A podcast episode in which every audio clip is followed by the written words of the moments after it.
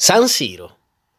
Quelli che, quando perde l'Inter o il Milan, dicono che in fondo è una partita di calcio e poi vanno a casa e picchiano i figli. Oh yeah!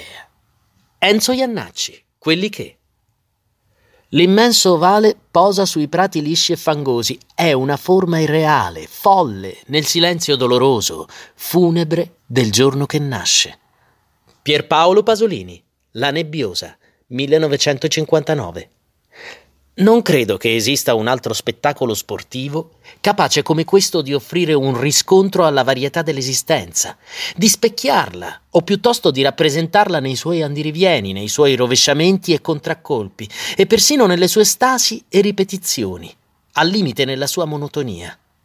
La passione che li accompagna muore nelle ceneri di un tardo pomeriggio domenicale e da queste, di domenica in domenica, non si sa come, risorge.